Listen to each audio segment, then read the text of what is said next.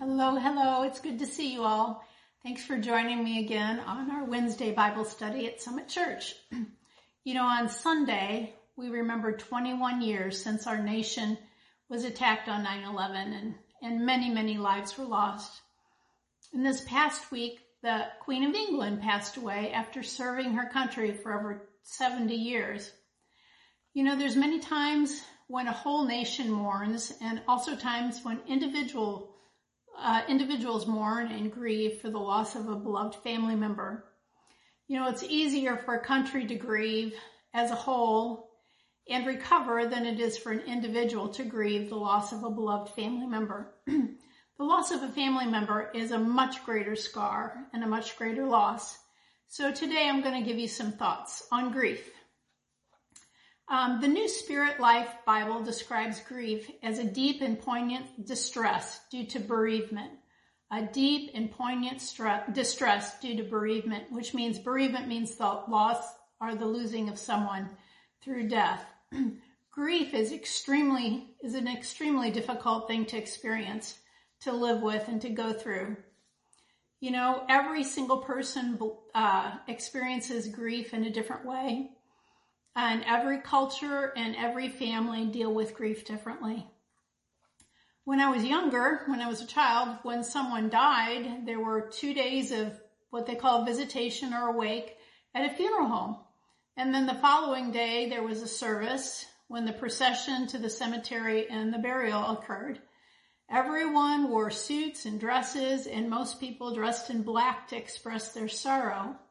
Many times now, the visitation is done for a couple hours and then there's a funeral and a burial or cremation happens before any of that happens. So, um, over the years, it's the, the, uh, period of mourning, the grieving process, the, the funeral, the visitation has all been kind of slimmed down.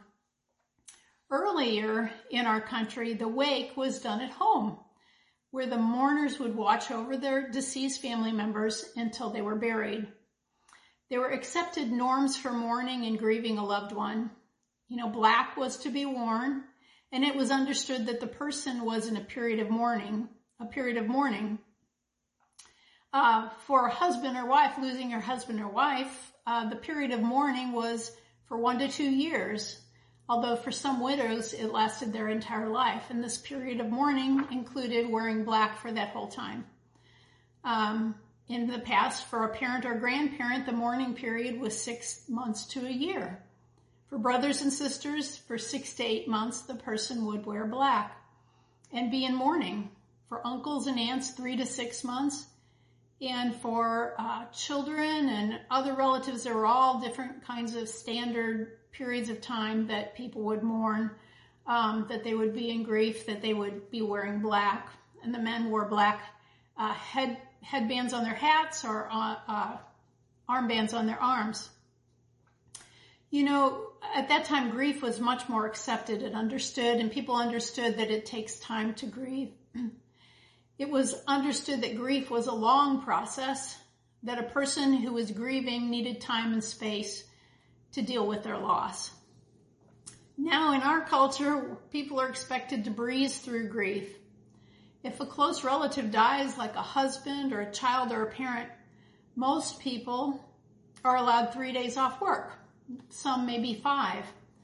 If they have already had to take days off because of the deceased one was ill or injured in some way, their time off may be even more limited because they've already had too many paid days off. Um, and during that time, in that three to five days, the person is supposed to deal with that loss. They're supposed to make detailed funeral arrangements, burial plans, pick a funeral home, a minister, songs, flowers, a casket, a cemetery, burial clothes, a headstone. They're supposed to supply food at the funeral home and after the burial. They're supposed to figure out how to pay for the astronomical cost of it when they might not have the money or they might not have access to the deceased person's uh, bank accounts or life insurance. Then they have to communicate with the funeral, the funeral arrangements to everyone that possibly could have ever known the deceased person.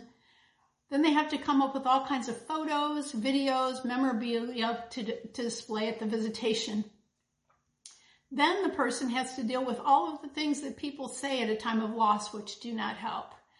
Like it's going to get better or God needed, you know, another angel in heaven or, you know, they wouldn't come back here if they could. Um, at least you'll get to see them someday. All the while this is happening, there you know, the, the person that has experienced the loss is in a great deal of shock and experiencing one of the most difficult things that they have in life to deal with. And they're responsible for all these things and have three to five days to do it all. Then after that, they have to obtain a death certificate, deal with banks, the safety deposit box, the post office, credit card companies, utilities, phone companies, social security, the deceased, deceased person's work or school or pension fund, the person's house and their belongings. Did they have a will? Did they not have a will? Did they have a trust? Did they not have a trust? Their pets, their yard, and they have to deal with family members who often get their feelings hurt or get offended. And sometimes there's even power struggle, struggles over the uh, deceased person's belongings. And as I said before, they have three to five days to do this um, and then in three to five days or sooner, they have to return to work or school.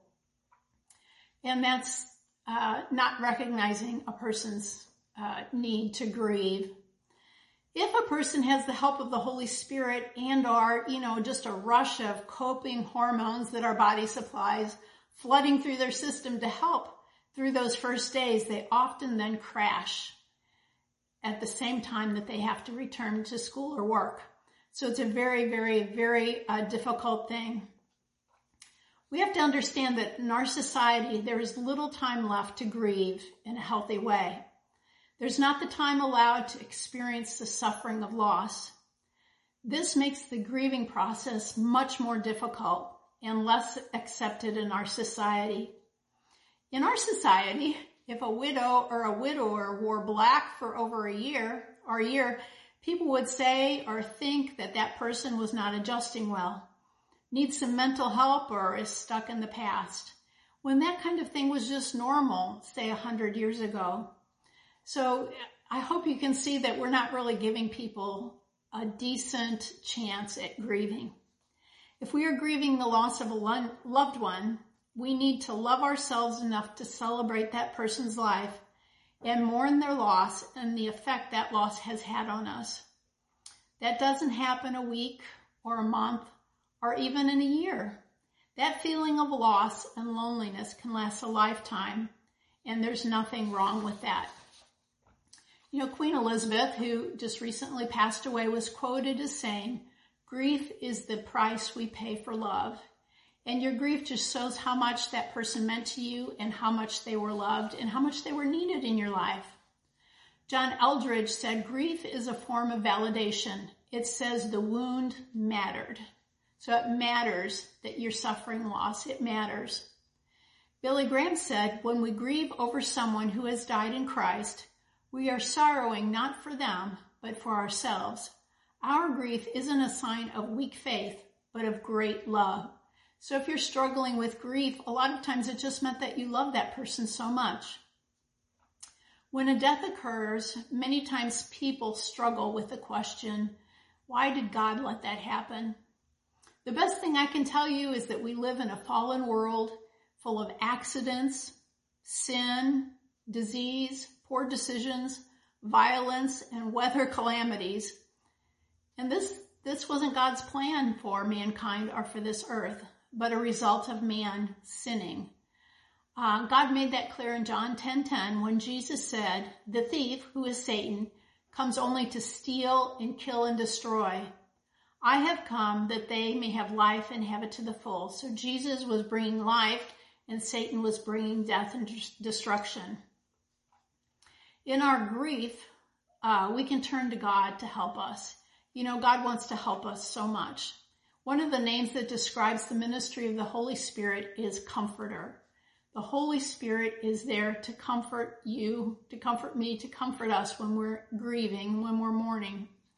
In 2 Corinthians uh, 1 verse 3, in the NIV it says, Praise be to the God and Father of our Lord Jesus Christ, the Father of compassion and the God of all comfort, who comforts us in all of our troubles. God is there to comfort you. That's part of his ministry to you. And when we're in, in deep distress, when we're grieving and we need comfort, the Lord is there to help us. In Isaiah 61, 1 in the New American Standard Bible, this is a foretelling or, or uh, a prophecy about the Lord Jesus Christ. It says, the Spirit of the Lord is upon me because the Lord has anointed me to bring good news to the afflicted. He has sent me to bind up the brokenhearted. And when you have lost someone, your heart is absolutely crushed and broken. And the Lord Jesus Christ is there to help you and to bind up those wounds. And in Luke uh, 4 18 in the King James Version, uh, Jesus is speaking himself. And he says, The Spirit of the Lord is upon me because he hath anointed me to preach the gospel to the poor. He hath sent me to heal the brokenhearted. One of the reasons that Jesus came to this earth was to heal you in your grief and your broken heart. Uh, one of the best illustrations of grief and dealing with it can be found in uh, Psalm 42. The psalmist is dealing with sorrow and grief. He wants things to be the way they used to be when he was happy in better times. He's also feeling a loss of closeness with God. We can see that this is an ongoing struggle uh, with highs and lows, as is the nature of grief. So I'm going to read parts of that to you. Psalm 42, this is out of the New Living Translation. As the deer longs for streams of water, so I long for you, O God. I thirst for God, the living God. When can I go stand and stand before him? Day and night I have only tears for food, while my enemies continually taunt me saying, where is this God of yours? And that's how people grieving often feel in their mind. There's thoughts running through their mind. Where's God at? Where is God at? If God loved you, this wouldn't have happened. Why did God let this happen? And uh, we thirst and we long for God to fill those, those empty spaces. Verse 4 My heart is breaking as I remember how it used to be. And that's so often when we're grieving, we think about the old days when, when that person was still alive and they helped fill up our lives and now they're not there and we think about how it used to be. I walked among the crowds of worshipers, leading a great procession to the house of God, singing for joy and giving thanks amid the sounds of a great celebration. Uh, verse 5 Why am I discouraged and why is my heart so sad? I will put my hope in God. I will praise him again, my Savior and my God. And that's kind of the ups and ups and downs of grief. Some moments we feel like God's abandoned us. And then we just, you know, we kind of slap ourselves a little bit and we say, I'm going to put my hope and my trust in the Lord because he cares for me and he wants to heal my wounds. Verse six, now I am deeply discouraged, but I will remember you. Uh, verse eight, but each day the Lord pours his unfailing love upon me. And through each night I sing his songs, praying to God who gives me life. Oh, my rock, oh, oh, God, my rock, I cry, why have you forgotten me? Why must I wander around in grief? And that's just such a, such a good picture of how we feel in grief. You know, one moment we're up, one moment we're down, some moments we're overwhelmed, some moments we see no hope. And verse 11, why am I discouraged? Why is my heart so sad? I will put my hope in God. I will praise him again, my Savior and my God. And that's the way it, like I said, that's the way it is with grief. Ups and downs, wondering about God, asking God for help and allowing him to help you. And, um, you know, when we're, we're, when we're at rock bottom, we just need to look up to the Lord and our Savior. And we have to understand that, um, feeling at rock bottom is part of going through grief and it will get better. I've heard it said that grief is like an ocean with its waves coming in and out, oftentimes washing over you and overwhelming you and like you can't even breathe and then receding it gets a little better and then another wave comes in and does the same thing.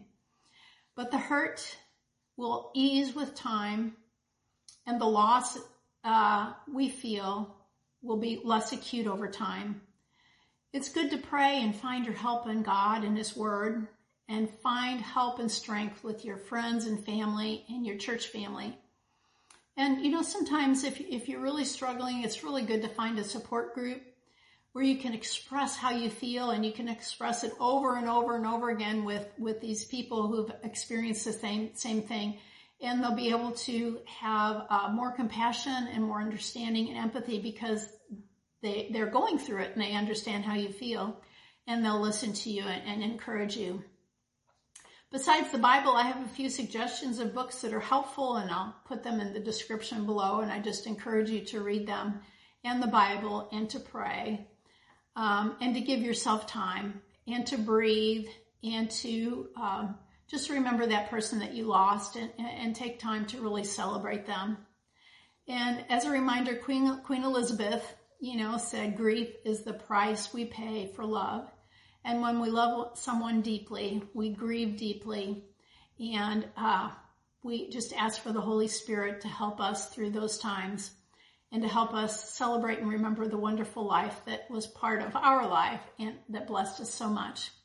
Well, I hope this has helped you and encouraged you. And I just encourage you if, if you know someone who's grieving and having, uh, you know, a great deal of loss in their life, just to share this with them and maybe it will help and encourage them. Well, until next week, God bless you. And um, I encourage you to turn your life to Jesus. He will help you so much and he can change your life.